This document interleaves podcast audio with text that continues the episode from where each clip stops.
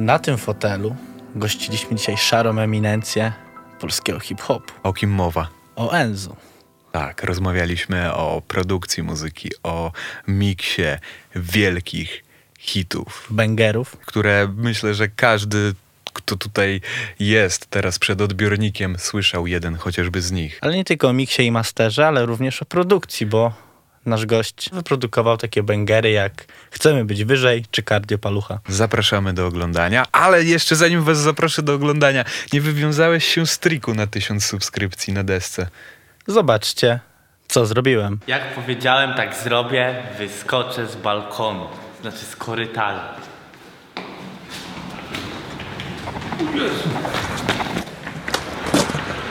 Wylądował. Co za typ.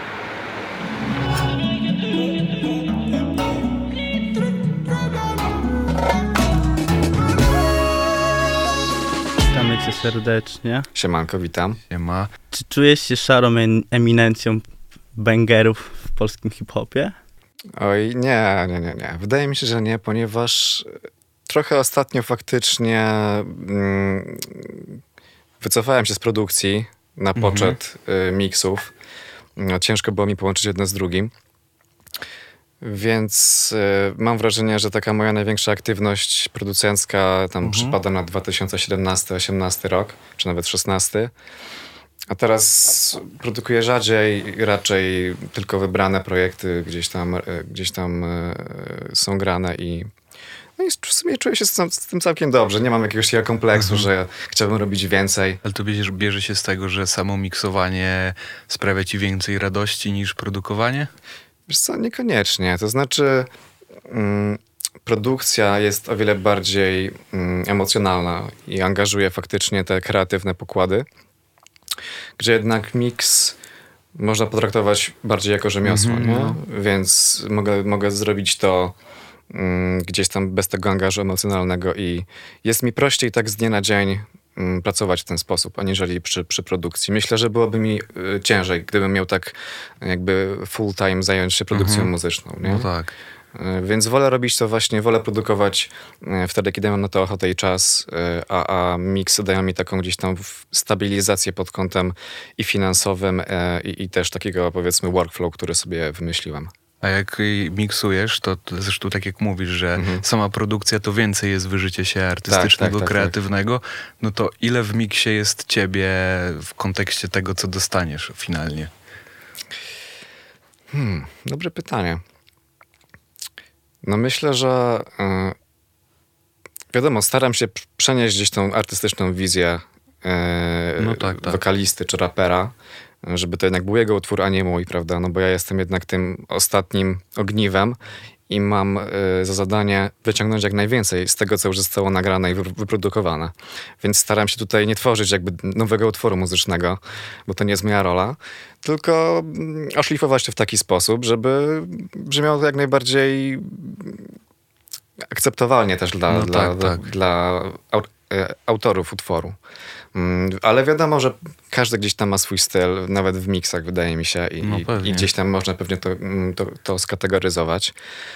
E, Ale nie myślę o tym tak, e, nie myślę o miksie w takim kontekście kreatywnym, nie? W sensie e, robię to raczej em, intuicyjnie i staram się też trzymać, jeśli są jakieś, em, jakieś wytyczne od, od autorów utworu, no to staram się ich w miarę gdzieś tam trzymać i e, czasem wiadomo daję swoje sugestie albo e, gdzieś tam one wychodzą w trakcie. Także mówię, tutaj nie skupiam się w ogóle na tym kreatywnym aspekcie, tylko staram się robić, e, robić swoje tak naprawdę, a potem to już jakoś tam wszystko daje się dogadać z, z autorami utworu. Ale to ludzie przychodzą, jak już z utworem do ciebie do miksu, to wiedzą, jak chcą, żeby, jakby to brzmiało brzmieć, czy częściej Z- jest zrób to zrób to, żeby to po prostu dobrze brzmiało. No, w ostatnich latach już raczej dostaję po prostu numer i, i, i zazwyczaj nawet nie ma konkretnych wytycznych, nie? Tylko po prostu, żebym zrobił miks, bo wydaje mi się, że te osoby, które do mnie przychodzą, no to wiedzą, co robię i jak robię, więc raczej wiedzą, czego oczekiwać, nie? Wiadomo, że czasem zdarza się tak, że zrobię pierwszą wersję i mm, to nie jest ten kierunek, ale jakby gdzieś tam po rozmowach da się to spokojnie doprowadzić do konsensusu i do jakiejś takiej spójności e, między moją wizją a, a wizją mm, e, autorów.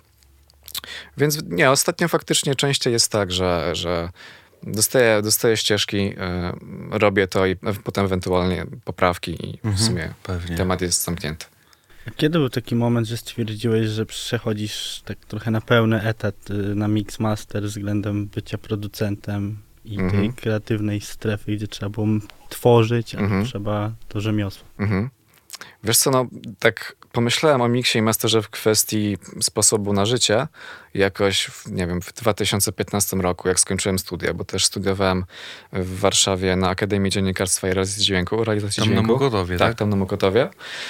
No i właśnie jak skończyłem te studia, to stwierdziłem, że mm, wtedy jeszcze pracowałem w takiej małej korporacji i, i, i wiedziałem, że to, to nie jest to, co chcę robić e, tak na co dzień i, i fajnie byłoby po prostu podziałać muzycznie, już tak e, również zarobkowo bardziej. No i z tego powodu wyprowadziłem się z Warszawy do mojego rodzinnego miasta, mm, e, żeby właśnie zacząć taki mały grind mikserski No i, tak. i, i, i, i żeby trochę móc to rozwinąć. Mm, Więc to jakoś tak właśnie 2015 rok i wtedy no, wciąż byłem bardziej kojarzony z bitów aniżeli z Mhm. mixów. Nawet wtedy jest- jeszcze w sumie za bardzo w ogóle nie byłem kojarzony. Ale to jak gdzieś tam No, no, robiłem jedno tak. i drugie. No i z biegiem lat faktycznie dostawałem coraz więcej zleceń na miksy. No i ta proporcja zaczęła się tutaj jakby przechylać w stronę miksów i ja się czułem z tym dobrze, bo lubię to robić. To nie jest tak, że gdzieś tam traktuję to tylko jako taką, Mhm, wiecie, jakąś, zarobek, że tak. trzeba zrobić Mhm. miks i to jest robota. No E. Po prostu lubię to robić. e, Gdzieś mam na to pomysł i sprawia mi to przyjemność, także tutaj jakby wszystko się zaczęło się zgadzać, nie? Także, no mówię, z bitami gdzieś tam mm, odpuściłem ten temat, bo czasowo też nie byłem w stanie połączyć tego w, No w takiej formie, żeby, żeby móc zrobić tyle miksów, ile, ile robię teraz i jeszcze do tego produkować jakieś większej ilości rzeczy, nie?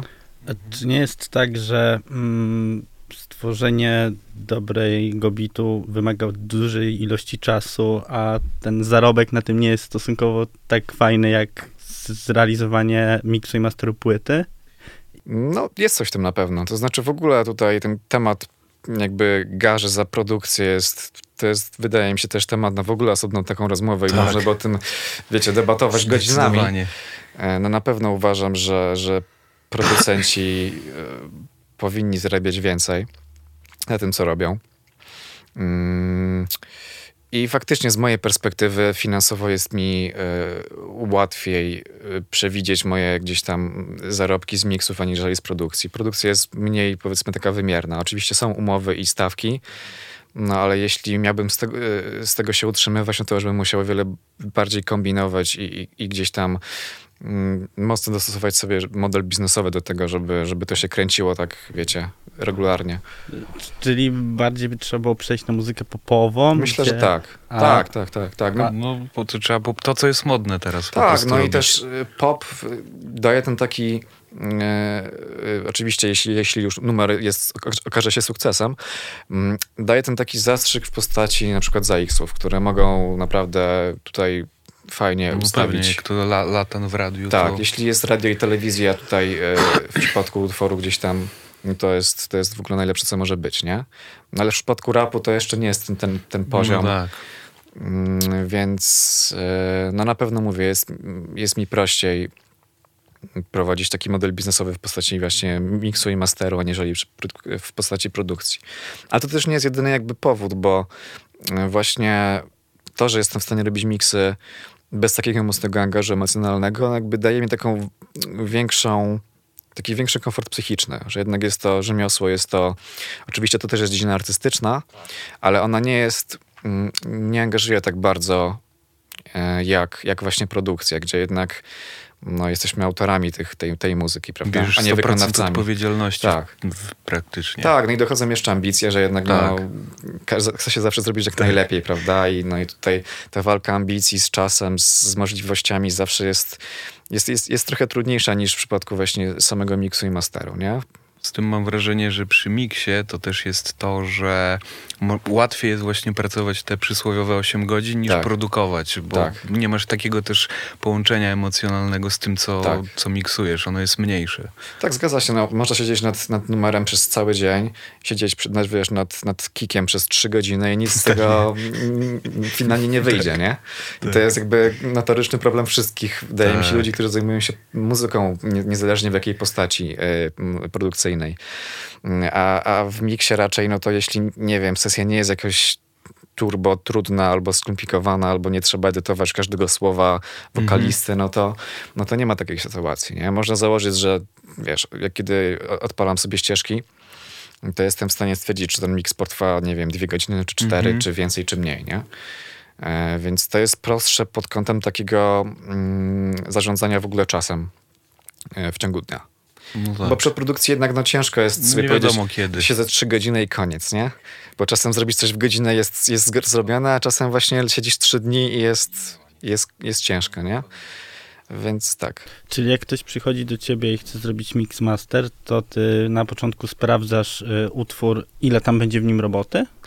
Wiesz co, no e, przede wszystkim e, jeśli są to osoby, z którymi nie pracowałem wcześniej, no to najpierw słuchałem, odsłuchuję demo utworu, bo też jakby nie przyjmuję wszystkiego do miksu, tak jakby z marszu, tylko staram się już sobie selekcjonować, bo zwyczajnie też nie mam czasu na wszystkie rzeczy i, i no i też nie ukrywam, że chcę pracować nad coraz fajniejszymi rzeczami, więc wiadomo, że, że ta selekcja gdzieś tam jest nieunikniona.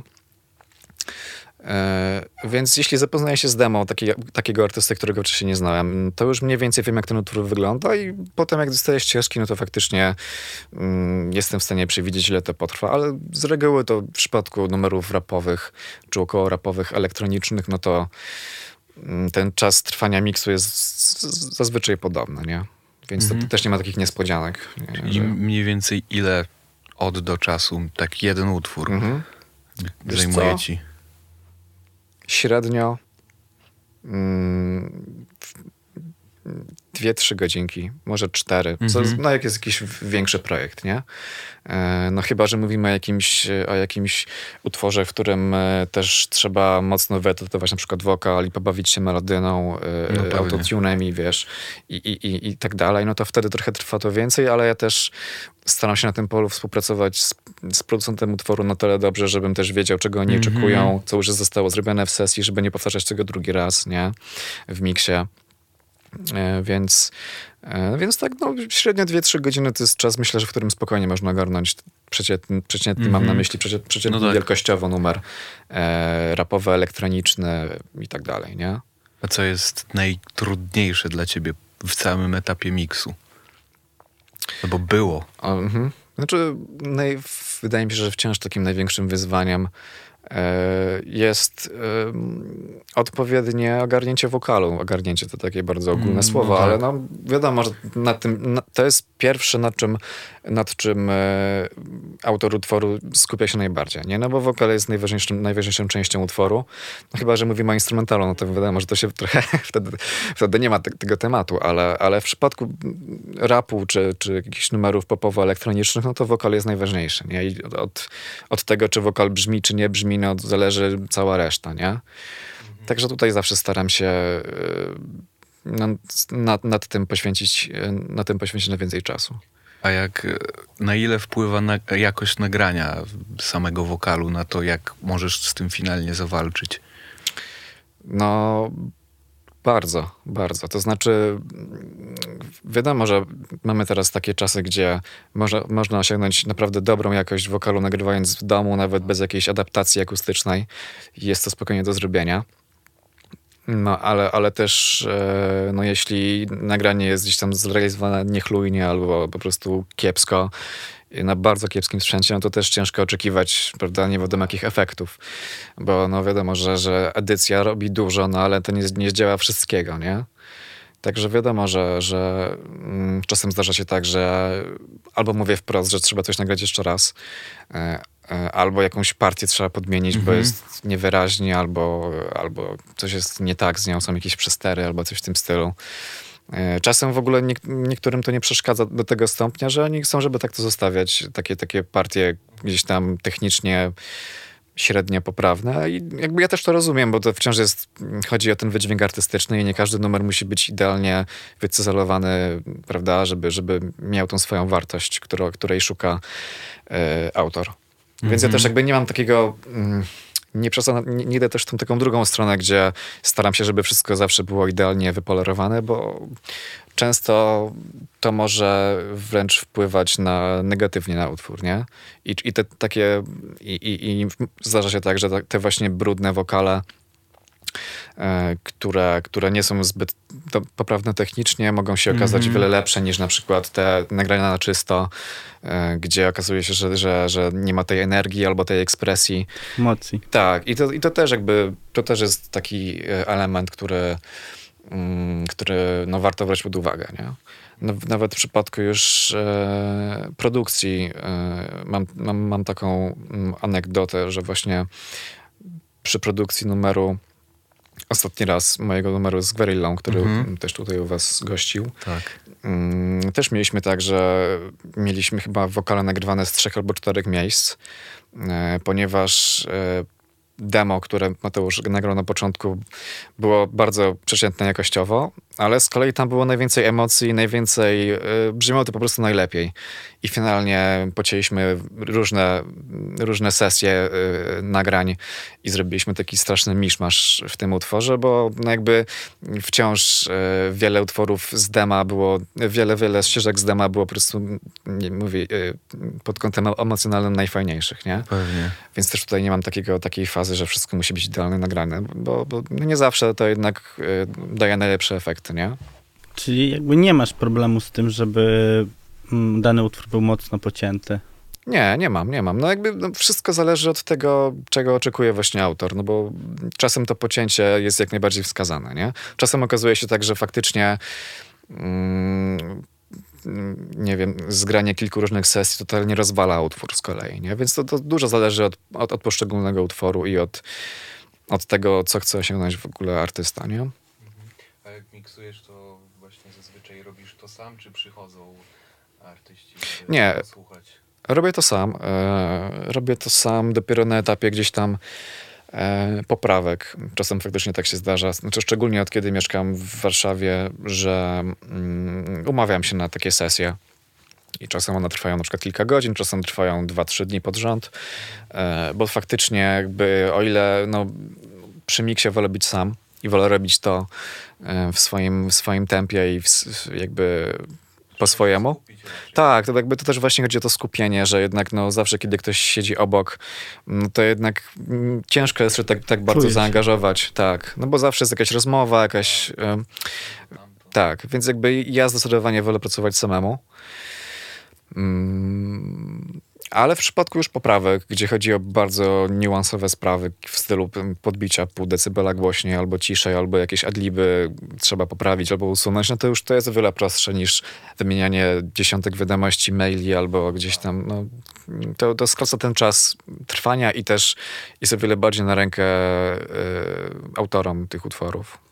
Mówiłeś, że się przeprowadzi, jak stwierdziłeś, że chcesz się zająć na Maxa Mix Master, Tak. wróciłeś do domu, tak? Tak. E, To dlatego, żeby nie było bodźców dookoła?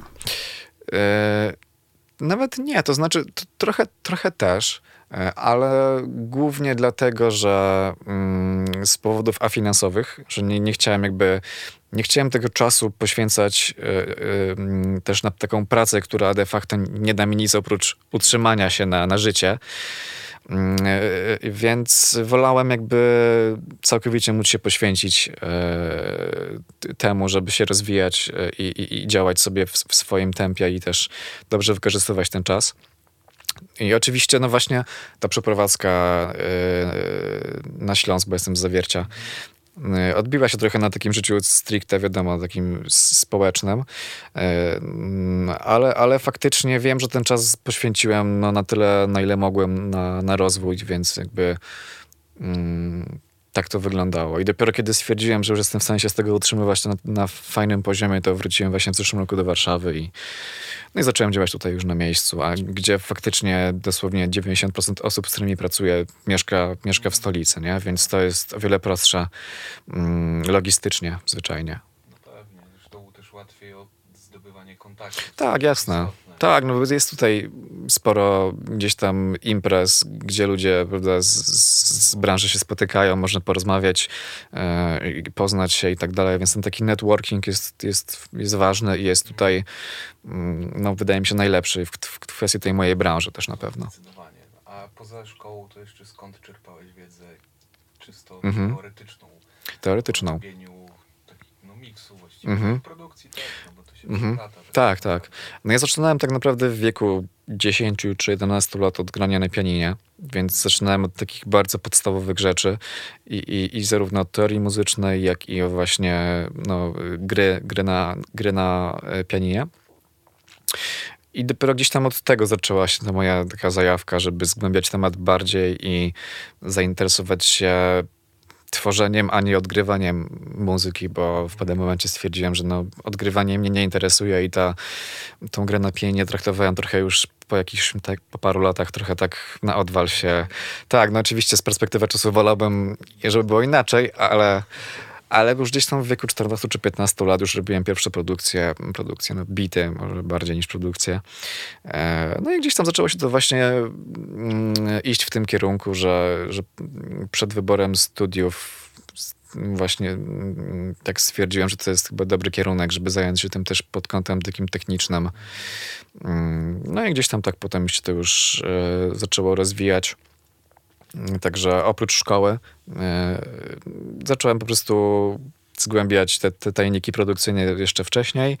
E, Potem doszedł gdzieś tam internet i w zasadzie to tyle, czyli gdzieś tam własna praca, zasoby internetowe, gdzie ich, ich w tym tam powiedzmy 2010-2011 roku nie było jakoś bardzo dużo, więc wtedy też trochę inaczej sz- szukało się informacji, bo teraz wiadomo, jest. pełno poradników, kursów, webinariów i tak dalej, więc wtedy trochę inaczej to wyglądało, ale mm, to, to nie znaczy, że gdzieś tam musiałem jakby przy, przekopywać gdzieś tam jakieś nie wiadomo jakie duże e, gdzieś tam e, zasoby internetowe. Więc gdzieś tam mówię, szło to w miarę wszystko e, ze sobą e, i szkoła i właśnie gdzieś tam ten taki digging internetowy. Niemniej ja jakoś wydaje mi się, że nie korzystałem z jakiejś bardzo dużej ilości tutoriali albo takich rzeczy, że gdzieś tam starałem się odkrywać samemu pewne rzeczy. Tutaj wiadomo, szkoła też dawała taki, taki boost do, i taką podstawę techniczną, jakby jakie są pewne zasady i, i, i podstawy mm, e, działania. Tak, tak. Więc wiadomo, że, że to gdzieś tam szło w parze. No i gdzieś tam, jak, jak skończyłem studia, to zacząłem już głównie działać na, na własną rękę, że tak powiem. To znaczy rozwijałem to, czego się nauczyłem i, i, i, i tak to dalej jakoś poszło. A jeżeli chodzi o to, z czego skorzystasz, czy to jest bardziej siedzi w wtyczki, czy sprzęt też e, Mhm. poza oczywiście odsłuchaniem? Tak, tak, tak, tak. E, Tyl, ja działam stoprocentowo w- wtyczkowo, czyli in the box tak zwanym, czyli wszystko z czego korzystam to są wtyczki. E, I jakoś szczerze mówiąc nie czuję potrzeby, żeby w tych czasach, szczególnie na etapie miksu, e, żeby gdzieś tam e, inwestować w jakieś raki pełne sprzętu. Również z tego względu, że tak naprawdę to niemal wszystko można osiągnąć już na etapie cyfrowym. Także no, tak, to są te wtyczki. Poza tym no, też e, nie zajmują przestrzeni i można to właściwie wtyczki powielać, a Tak. jeden kompresor to masz jeden. Tak, tak. Jak, nieskończoną ilość. miks na w środowisku hardware'owym czy, czy hybrydowym jest o wiele bardziej czasochłonny. I to też jest bardzo ważne, no bo jednak e, przepuszczanie pewnych ścieżek przez, przez raki no, trwa i prawda, tego się nie da przyspieszyć. E, e, więc jakby również z tego powodu no i jakby prościej jest pracować cyfrowo. No, tutaj jakby to, to nie ma, nie, ule- nie ulega wątpliwości, nie? Mm, oczywiście tak pozostaje jeszcze kwestia workflow i niektórzy wręcz uwielbiają tak, taki styl pracy. Tak, ja to, tak, ja to kompletnie rozumiem, Mm, ale, ale dla mnie najważniejszy jest po prostu efekt. No i jakby jeśli osiągam fajne efekty pracując na wtyczkach, no to nie czuję potrzeby e, wracania do, do hardware'u. A mm, czy był jakiś taki moment, y, w którym poczułeś, że chcesz w to pójść tak na maksa, że tak, jakiś mix master tu cię popchnął Mhm. do przodu, że nagle więcej A, zleceń tak, tak, było? tak.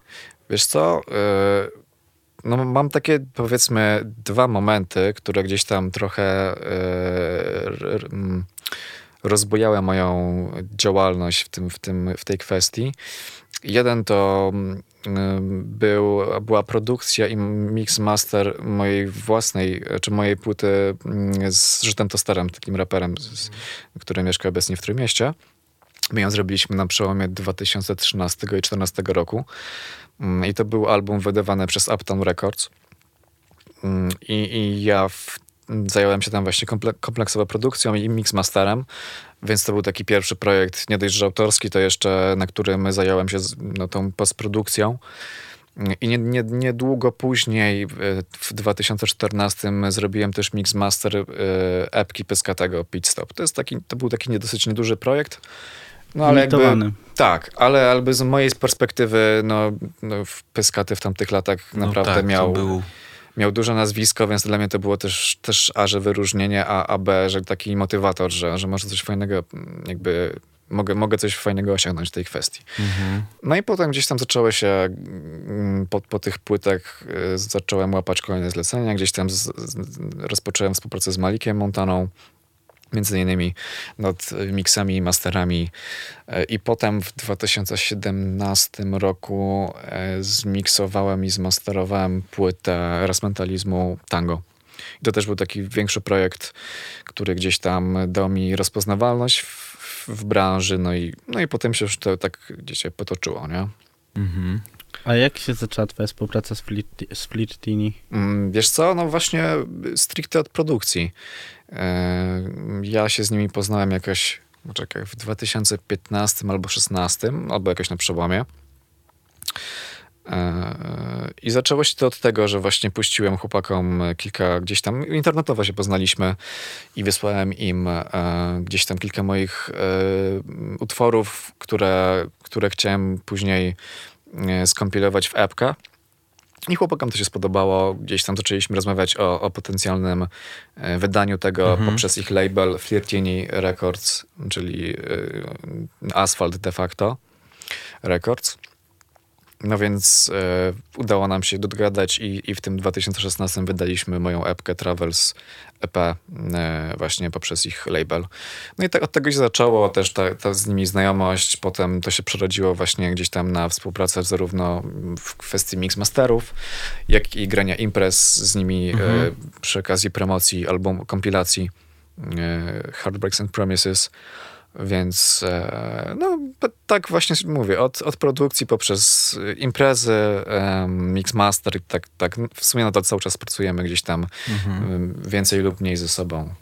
Lubisz grać imprezy? Lubię, ale na pewno nie jestem osobą, która mogłaby być takim sesyjnym DJ-em. To w ogóle nie jest mój vibe. Ja lubię tak, wiesz, zagrać godzinkę, pobawić się i, i, te, i, i to mi wystarcza, nie? Że dłuższe sesje to już są takie, dłuższe sety to już jest trochę taka męczące. Tak, że tak zagram dwie godzinki, jest spoko, ale jak miałbym grać dłużej, to już tak trochę mnie to wiecie, no. To nie jest mój do końca mój vibe. Więc lubię raz na jakiś czas i z tym też w ogóle nie mam żadnej takiej spiny, to znaczy nie zabiegam o to ani nic, to bardziej jeśli ktoś znajomy mi zaproponuje jakąś imprezę e, albo jakiegoś Sylwestra, czy tam, nie wiem, właśnie jakaś impreza z Flirtini, czy cokolwiek, no to, to spoko. E, ale, ale tak to, to mówię, raczej nie chciałbym być takim DJ-em, który gra co tydzień imprezy w klubach. To, to fajnie, ale, ale nie na dłuższą metę będę mnie to męczyło. Takie, że mega rozstraja dzień, no bo Tak. póź, późno wrócisz potem, nawet jak nie chodzi o alkohol, ale nawet sam fakt bycia długo gdzieś Tak. tam to jest... Tak, no na pewno no, te, te weekendy są już tak trochę skazane na, na, na życie nocne. Mhm. I wiadomo, że wielu osobom to bardzo odpowiada i, i, i, i- to też jest fajne, ale mówię, na dłuższą metę e, byłbym tym raczej zmęczony, bo Mhm. zdarza- zdarzały się takie sytuacje, że na przykład braliśmy z Flirtini imprezy y, na przykład dzień po dniu i potem za tydzień jeszcze na przykład jakąś jedną imprezę czy coś w tym stylu, no i ja już trochę to odczuwałem, że to zagęszczenie imprez No. w, w ciągu tygodnia czy dwóch to już jest, jest dużo, nie? E, No bo jednak wiadomo, o ile gra się na przykład w Warszawie i możesz wstać, pójść na imprezę i wrócić sobie do domu, to wszystko jest spoko, no to kiedy mam jechać na przykład do Gdańska albo gdzieś tam do Wrocławia, no to już jest, trzeba, trzeba to zaplanować i cały weekend No cały weekend wyjęty. tak. Więc mówię, nie jest to mój, mój, gdzieś tam mój klimat, ale, ale raz na jakiś czas to jest właśnie super taka odskocznia, bo też mm, e, mogę posłuchać muzyki w trochę inny sposób niż zazwyczaj. No bo nie ukrywam, że przez specyfikę mojej pracy rzadko słucham tak stricte muzyki tylko dla przyjemności. Nie? No, to się zdarza oczywiście, ale raczej nie w domu.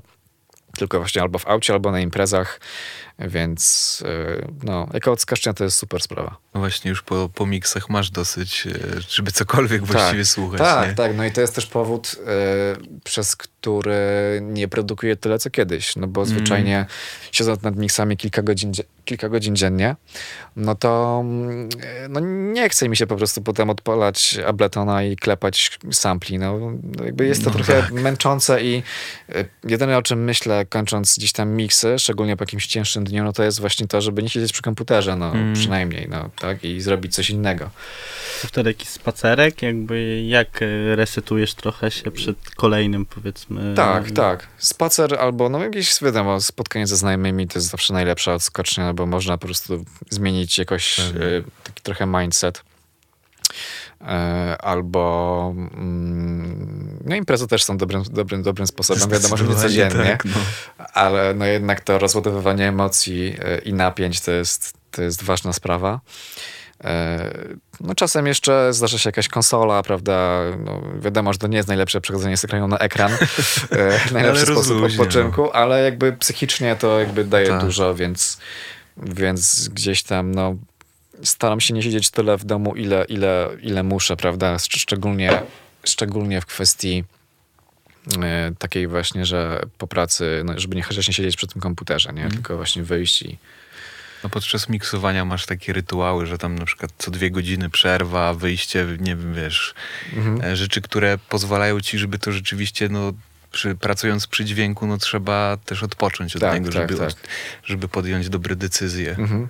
No ja mam taki workflow, że nie siedzę dłużej niż godzinę przy sesji naraz. To Mhm. znaczy ja pracuję godzinę, potem mam przerwę i to, to nawet nie jest tak, że to jest jakoś tam zaplanowane albo że mam zegarek nastawiony na godzinę pracy, tylko to jest tak no, plus minus godzina. Tak. Czasem jest to 40 minut, czasem to jest półtorej godziny. Ale ja faktycznie, jeśli chodzi o gdzieś tam moją, moje możliwości skupienia się i, i takiej maksymalnej koncentracji, no to jest to powiedzmy taka właśnie godzinka. Czyli po- pracuję tą godzinkę, potem robię sobie na przykład pół godzinki przerwy i potem znowu pracuję godzinę albo... I to jest, i to jakby wyszło gdzieś e, samo tak naprawdę. Taki, taki, taki system pracy u mnie że ja tego nie gdzieś tam ani nie planowałem, ani nie wyliczałem, tylko gdzieś tam w ostatnich latach zauważyłem, że to mi daje największą efektywność, nie? że jeśli na przykład miks ma mi zająć 3 godziny, to robię sobie 3 sesje po godzinie, w, w to wplatam sobie przerwy yy, i, no i to zazwyczaj daje dobre rezul- rezul- rezultaty, nie? E, mm, Jak nagrywałeś ep- epkę swoją, to mm, jak, y, skąd brałeś inspirację do nazewnictwa utworów? O Bo to mnie zastanawiało. Wiesz co? E, Chyba, że przypadkowo po prostu. Znaczy, no, tr- trochę tak, trochę jest w tym przypadku. Trochę jest w tym e, takiego. Znaczy, ja zawsze nazewnictwo zostawiam na koniec. To nigdy nie jest tak, że robię utwór i już wiem, jak on się nazywa i w ogóle i wszystko. E, tylko te nazwy się zmieniają, albo gdzieś tam e, czasem powracam do starszej nazwy, albo, albo właśnie totalnie szukam czegoś nowego.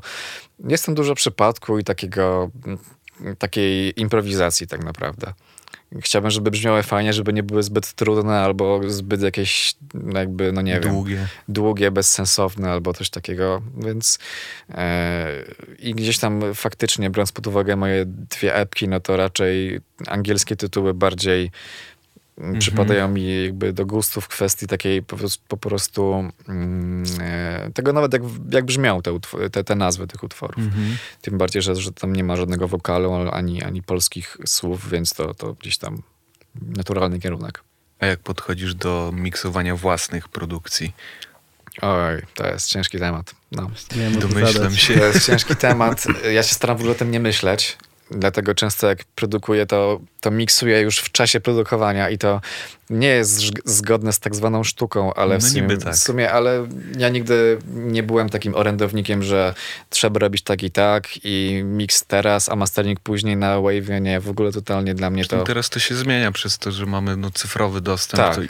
Produkcja jest Właściwie nie wiadomo, kiedy się zaczynają, jakie etapy Tak, teraz. dokładnie, dokładnie. Dlatego właśnie mówię, ja nigdy nie trzymałem się jakichś tam ram, że produkuję teraz, potem siadam z czystą głową i miksuję, no bo zapewne też przez, przez to, że miksuję na co dzień, no to już w trakcie produkowania zaczynam miksować rzeczy, nawet o tym nie myśląc, nie? I No tak. potem y, kończę, kończę produkcję, to znaczy kończę sesję i okazuje się, że na przykład to nie jest tak, że ja muszę całość teraz od nowa miksować, tylko ewentualnie poprawić kilka rzeczy, nie? Co nie zmienia faktu, że ten właśnie wykończenie utworu jest, jest ciężkie, bo nakłada się tutaj właśnie ta kwestia ambicjonalna, e, produkcyjna, tak, żeby zrobić coś fajnego. E, Potem jeszcze kwestia tego, że, że no jednak to fajnie, żeby to brzmiało dobrze. Tak. Więc e, no, miksowanie swoich rzeczy jest trudne, naprawdę. To na pewno najtrudniejsze ze, Tak. ze wszystkiego, co, co, No co emocje robię. też jeszcze masz. Oczywiście. Nie, nie potrafisz się odciąć, co już jest, no bo też słyszałeś ten utwór od, od pierwszej stopy Tak, dokładnie, tak, tak. I więc mówię, ciężko jest w ogóle z- określić, gdzie, gdzie kończy się kwestia, że tu skończyłem produkowanie, a tu zacząłem mix. No, u mnie to wszystko się przeplata i, i, i, i- powstaje naraz. E, No może kwestia masteringu to jest trochę inaczej, no bo staram się wyrównać poziom wszystkich utworów, więc Tak. wiadomo, trochę inaczej wtedy patrzę na, na, na, te, na te traki. E, Ale na pewno em, dobrą, dobrą praktyką e, też w moim przypadku jest to, żeby robić duże przerwy i, i, nie starać się skończyć na przykład całego utworu produkcji i, i miksu w ciągu jednego dnia, bo to z reguły nie działa. Nie? nie działa na tyle dobrze, na ile mogłoby działać. Więc jeśli produkuję i miksuję swoje rzeczy, no to one trochę trwają. Robię sobie na przykład dwa tygodnie przerwy od, od, od słuchania tego w ogóle, tak? Żeby trochę zapomnieć, jak to brzmi, żeby e, na świeżo móc świeżo. jakieś poprawki wprowadzić. I, I w sumie podobnie jest nawet w miksach, nie? Że, że, że z miksem najlepiej, wiadomo, że często zdarza się, że robię go w ciągu jednego, w ciągu jednego dnia jeden miks i, i on brzmi naprawdę fajnie i tam nie trzeba za, za dużo już zmieniać.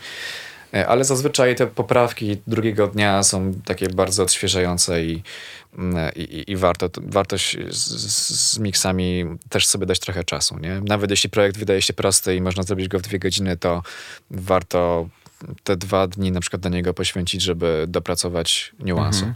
A masz sposób na sprawdzanie miksu poza studiem?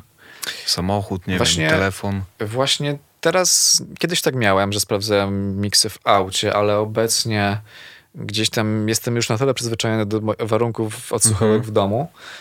E, Mam na myśli moje monitory i słuchawki e, i, i e, że nie czuję takiej potrzeby, bo już jakby ta translacja na inne systemy jest mi na tyle dobrze znana, że, że jakby nie, ma, nie mam takiej sytuacji, że nie jestem pewny, czy mix zabrzmi dobrze w aucie. No, na szczęście już gdzieś tam wypracowałem sobie to taki workflow z, z odsłuchem, że, że, że nie ma tego problemu. Co nie zmienia faktu, że właśnie słuchając miksów w domu, e, słucham sobie ich tam gdzieś tam czasem na telefonie właśnie, bo na jakimś głośniku JBL Type, wiadomo. tak. Bo to jednak są e, albo słuchawki iPhone'owe, wiadomo, to są najczęściej używane No e, sprzęty przez, przez słuchaczy, więc no, warto to sprawdzać po prostu, takie dla, własnej, Mhm. dla własnego spokoju, nie? Czasami Mm. jest chyba duża różnica z tego, co pamiętam, między tym, co słyszymy w studio, a No, potem na słuchawkach. Tak, no. dlatego trzeba umieć e, znaleźć ten taki balans, no jak we wszystkim w sumie, nie? To ni- nic odkrywczego tutaj nie mówię, ale, e, ale faktycznie w kwestii odsłuchu w studiu e, przede, ważne jest, żeby umieć rozpoznać, kiedy ten miks faktycznie będzie miał dobrą translację na, na inne, na inne em, systemy, nie? No tak. Ja mam jeszcze takie pytanie. Robiłeś kilka remiksów. Mhm.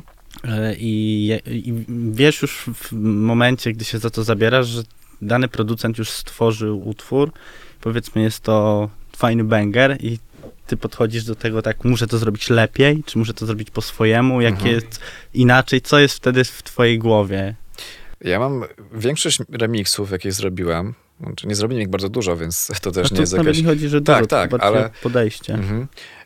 Y, Ja właśnie y, mam tak, że jeśli jest utwór, który którego na przykład nie znam, inaczej, jeśli robię, widzę na przykład, że jest jakaś kapela, mm, którą mogę wykorzystać do remiksu, a nie znam oryginału, to w ogóle nie sprawdzam oryginału. Mhm. Czyli na przykład dostaję akapela i, i, i w ogóle nie sprawdzam, jak brzmi oryginał, specjalnie po to, żeby w ogóle się nie sugerować tym. To podświadomie można. Tak. Z... Tak, bo jednak no podświadomie zawsze będę potem odnosił produkując, będę odnosił się do, do oryginału. Wiadomo, że zazwyczaj działa to tak, że zna się oryginał, kiedy dostaje się jakiś tam Często ślad tak. albo jakąś akapelę, ale mi się zdarzyło zrobić tak kilka remixów, że nie znałem oryginału w ogóle i potem byłem bardzo zaskoczony słuchając oryginału, że brzmi to tak, a nie inaczej, nie? E, Więc ja zdecydowanie właśnie wolę tak. Więc gdybym miał wybierać, jeśli ktoś miałby mi powiedzieć, że słuchaj, zrób remix tego utworu, ale mm, e, nie wyślę ci oryginału, albo wyślę ci oryginał, to ja bym właśnie wybrał tą opcję, że daj mi akapelę i nie wysyłaj mi oryginału. Bo jest większa zabawa po prostu. Tak, tak, tak, tak. No. Em, Przy w przypadku kawałka Sitka Chcemy Być Wyżej y, współprodukowałeś beat z JNR-em. Tak. Y, Jak ci się współpracuje z drugą os- z producentem, który też ma pewnie swoje ego Mhm. i musicie się Mhm. gdzieś po środku złapać? Wiesz co, w tym przypadku to było tak, że mm, JNR miał zrobiony szkic utworu, znaczy szkic bitu. E, I tak naprawdę w tym szkicu była tylko główna melodyjka i, no, no, e, i podział rytmiczny perki. I, I ja tak naprawdę zająłem się całą resztą. Czyli tak naprawdę de facto ja przerobiłem jego szkic na, na, na pełny beat. Mam na myśli, że też e, wykorzystałem jego melodię i, i, i podział perkusyjny, rytmiczny, e, ale wszystkie sample, wszystkie instrumenty jakby wziąłem swoje i zrobiłem taki właśnie de facto remix jego bitu, nie? Mm, e, Więc tak naprawdę mm, w tamtym przypadku gdzieś tam detale a propos bitu ustalałem nawet bardziej z, z Sitkiem i z jego menadżerem, aniżeli z JNR-em, ponieważ on jakby wiedział, co chce osiągnąć w kwestii melodycznej tego utworu i dał mi też wolną rękę, nie?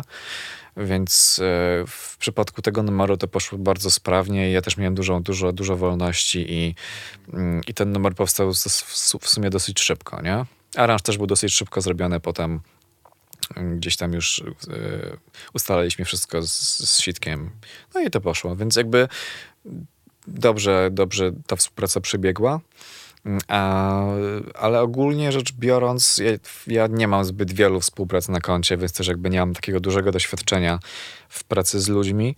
E, Teraz trochę się na to otwieram, bo też mam, mam wielu znajomych w Warszawie, którzy robią muzykę i, i też siłą rzeczy gdzieś tam sobie czasem robimy jakieś rzeczy razem.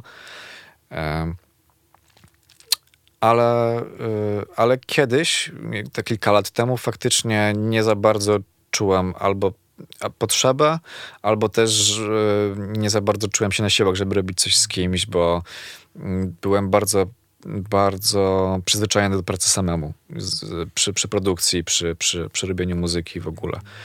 Więc trochę się to zmienia, zmieniało, zaczęło zmieniać z biegiem lat.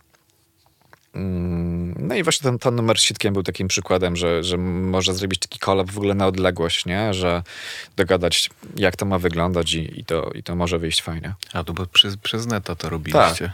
Tak, no ja w sumie się z Jedenerem nigdy nie poznałem na żywo nawet, więc w sumie z sitkiem też, także, e, także no, e, wiele tak rzeczy powstało, a o miksach to już też nie wspomnę. No tak. E, Bo na przykład też w przypadku Sergiusa jest, no, też było tyle śmiesznie, że my chyba dopiero po drugiej płycie e, już zrobionej razem po raz pierwszy rozmawialiśmy przez telefon ze sobą, nie?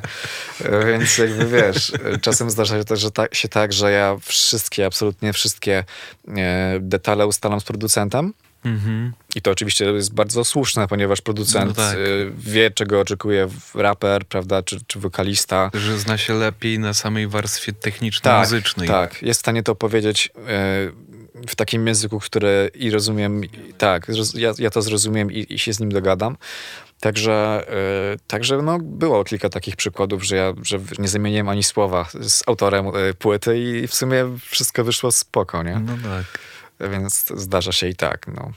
No to już, już odeszły te czasy, że musi, wszyscy muszą siedzieć w studiu, każdy musi słuchać, no ale to też cza, o czas chodzi, Tak, że jednak tak. e, ciężko, zresztą ciężko na przykład myślę dla z perspektywy rapera jest siedzieć i słuchać, jak ty tam o milimetr przesuwasz korektor, kompresor Jasne. i tak dalej, nie? No bo to jest niesłyszalne dla postronnej osoby też. I, I tak jak mówię, ja na przykład mnie, gdybym miał jakby cały proces miksu przeprowadzić razem z autorem utworu, to czułbym trochę taką A, że presję, a B, że nie czułbym się tak do końca komfortowo w, tym, w tym temacie, bo o ile przy nagrywce, czy przy edycji wokalu, czy śladów jest trochę inaczej, no bo trzeba uzgadniać pewne tematy, no to przy miksie, no to ja potrzebuję trochę więcej wolnej ręki. i czasu, i, i właśnie tego spokoju, żeby móc się skupić na, na projekcie. Mhm.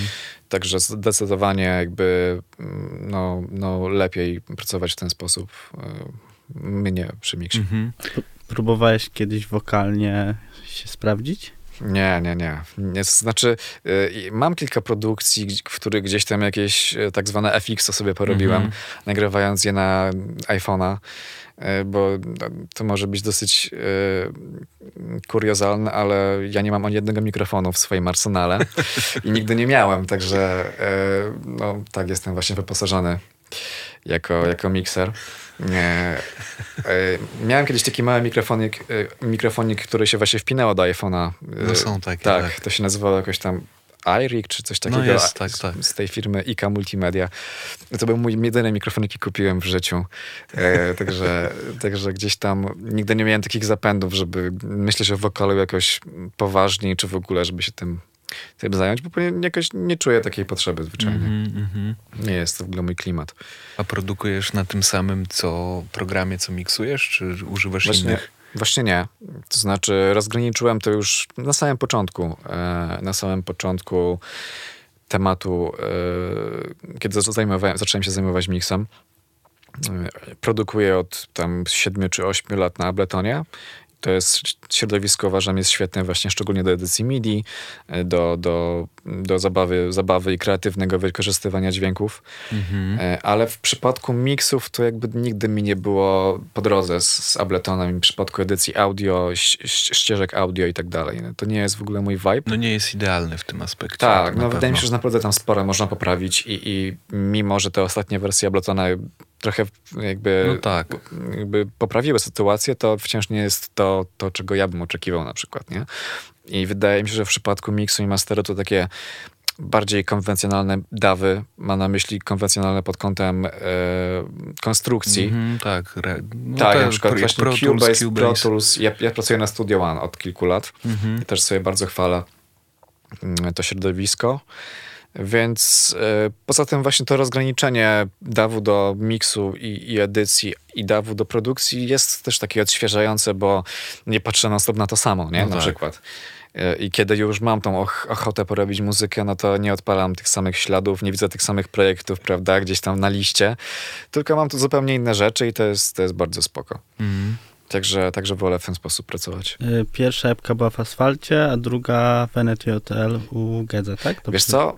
Druga de facto była, nie, nie była wydana nigdzie. Ja ją wydałem samemu i my ją tylko wypuściliśmy z, z Gedzem przez jego kanał tak naprawdę. W sensie on mi to zaproponował, że słuchaj, jeśli chcesz, to możemy to wrzucić yy, na, na, na YouTube. Ja mówię, no spoko, nie? Ja, ja to jakby zrobiłem umyślnie, to znaczy ja celowo tej epki nie, nie wydawałem przez żaden label, bo sam chciałem zobaczyć ile, no jak, to wygląda właśnie, kiedy, kiedy wydaje się to samemu. Wydaje to, no, nawet mówię, to nie jest nawet kwestia wydania, co zwyczajnie wypuszczenia tego na digitale, nie? Bo nie robiłeś CD, CD-ków. Nie, nie, ja zrobiłem to tylko cyfrowo, więc stwierdziłem, że jeśli mam to wydać w ten sposób, to nie za bardzo potrzebuję kogoś więcej. No tak. A też nie ukrywam, że nie zależało mi na jakimś e, rozpromowywaniu tego w jakimś wielkim, to znaczy wydawałem to głównie dla siebie, dla swojej gdzieś tam satysfakcji i, i, i jakaś taka współpraca stricte z jakimś labelem nie wydawała mi się tutaj konieczna. Więc wy, wypuściłem to po prostu na digitale e, własnym sumptem, e, plus jeszcze właśnie na kanale e, NNJL wypuściliśmy tę tę wersję na YouTube'a i no i w sumie tyle, nie? Mhm. Wracając jeszcze do początku, jak zaczynałeś, to miałeś jakąś taką mm, producentów, którzy byli twoją inspiracją. Chciałbym być jak Mhm. ktoś z Polski, Hmm. ktoś z zagranicy, kimś na kim się wzorowałeś. Kurczę. Wiesz co, no chyba tak, ale już nie pamiętam nawet za bardzo. To znaczy, to musiało być dawno temu w takim razie, żebym miał jakąś taką, wiesz, inspirację. No, jak, jak już tak sięgam do początków, no to polecę takimi klasykami jak J. Dilla, y, DJ Premier, ale to jakby ja zaczynałem od tego boom-bapu tak zwanego, nie? Te, te 10 lat temu czy więcej, więc to były czasy, gdzie faktycznie te, te nazwiska w Polsce były niemalże gdzieś tam na ołtarzach Tak, producentów. Więc e, to mnie najbardziej inspirowało. A później to już jakby nie, nie, nie, nie miałem takiej jed- jednej postaci, która byłaby dla mnie takim jakimś wyznacznikiem czy wzorcem. E, może tak ogólnie patrząc bardzo na muzykę i, i, i to, to Flum jest taką postacią, którą gdzieś tam Mhm. bardzo szanuję i, i, i, rzadko zdarza się, że, że, żeby wypuścił coś, co nie jest w moim stylu albo guście, albo mi nie Mhm. pasuje. Więc tak długofalowo mogę powiedzieć, że on jest taką postacią, wiecie, na którą zwracam chyba taką największą uwagę. Mhm. E, ale. Ale to też nie jest tak, że to jest jakiś tam. E, tak, coś takiego. No to znaczy, no bardzo go szanuję i tak dalej, ale nie mam tak, że dobra, muszę być jak Flum albo chcę robić tak jak Flum. Na pewno inspiruję się w jakimś stopniu e, tym, co robi, e, ale, ale no, nie, nie stawiam go znowu na jakimś tam piedestale takim swoim, Mhm. prawda? A czy, czy jak y, słuchasz jakiejś muzyki, to masz tak czasem, że myślisz, ale to jest dobrze zmiksowane. Albo ja bym lepiej zmiksował. No, no trochę tak. No, właśnie z tego powodu nie słucham muzyki zaz, zazwyczaj w domu. To znaczy, nie słucham jej przy komputerze, Tak, na- siedząc w sweet na spocie, słuchu, i, tak. bo to zawsze się skutkuje tym, że się skupiam za bardzo na tej warstwie technicznej. I to już się dzieje samoczynnie. tak. Można nazwać to tak zwanym zboczeniem zawodowym. Więc e, zdarza się to, i, e, ale z drugiej strony, właśnie kiedy słucham tej muzyki poza obszarem pracy, no to, to już nie, nie mam taki, takiego, nie jestem tak na to sfiksowany, nie? Że, że e, jak słucham czegoś na przykład z głośnika bezprzewodowego, no to trochę, o ile to brzmi dobrze, to znaczy o ile... Akceptowalnie. Tak, akceptowalnie to jest dla mnie okej, nie? I, i, są też utwory, mam też utwory, które lubię, a są kiepsko zmiksowane z mojej perspektywy, nie? To znaczy są technicznie kiepskie, ale nie przeszkadza mi to w czerpaniu radości z tych utworów, nie? Szczególnie kiedy słucham je gdzieś tam w warunkach, gdzie, gdzie nie skupiam się nad każdym niuansem. Więc e, no mówię, to zależy w sumie od tego, gdzie, jestem, co robię i jak słucham tej muzyki.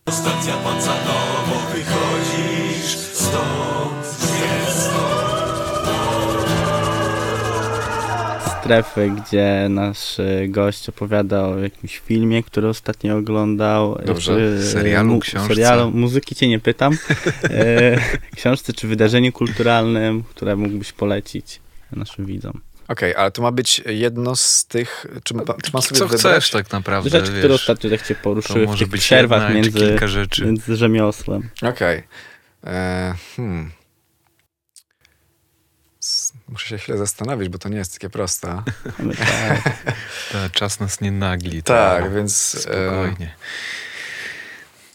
co ja mogę polecić?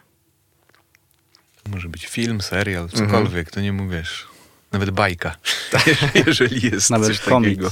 Bajka, no kurczę, z bajkami będzie ciężko Czy niestety. jakaś książka. Wiesz co? Hmm. Wczoraj oglądałem bardzo fajny dokument. O, to na pewno mogę polecić, bo yy, jest to warte uwagi. Jest to, mm, nie pamiętam co tytułu, bo z tym będzie trochę ciężej, ale w, jest to dokument stworzony przez Davida Attenborough, Mhm. mm, podróżnika i mm, no, bardzo znaną postać w świecie też e, dokumentów przyrodniczych. E, I traktuje on o, o, o tym, jak zmieniła się planeta Ziemia w, w trakcie trwania życia właśnie e, Davida. I on opowiada właśnie o tych zmianach klimatycznych, o tym, jak, w jakim tempie to wszystko postępuje i co możemy zrobić, e, żeby, żeby to tempo tych negatywnych zmian zatrzymać. Także to jest takie, takie coś, co mogę polecić poza tym takim poletkiem rozrywkowym, bo daje to do myślenia i też e, no myślę, że jest to warte obejrzenia. Mhm. Muzycznie, nawet z rzeczy, które ostatnio Miksowałeś. Ale to wiesz, jak kogoś nie poleci, to znaczy, że... Tak, to wiesz, bym musiał to- polecić tak, wszystkich z kurtuazji albo tak, nikogo. Tak. Także może y, z miksów to... to Wejdźcie na Instagrama Mixed by Enzo Tak. i tam będzie... Tak, tam to są wszystko tam, tam moje portfolio, tak, Tak. zapraszam. E, Wiesz co, z muzyki zastanawiam się, czego ja ostatnio słuchałem, bo na pewno no, czegoś słuchałem, co mogę polecić. Z tym, że ja raczej ostatnio operuję głównie singlowo, dlatego no, musiałbym tutaj, wiesz, wyciągnąć telefon Mm. Tak, i powiedzieć. wszystko jest na Spotify'u, się teraz tytułów Tak. nie pamięta za bardzo. Tak, Też tak e, samo mam. Ale z albumów, nie, pewnie coś tam, z albumów z tego roku, pewnie coś mógłbym znaleźć, tylko muszę się zastanowić. Mm,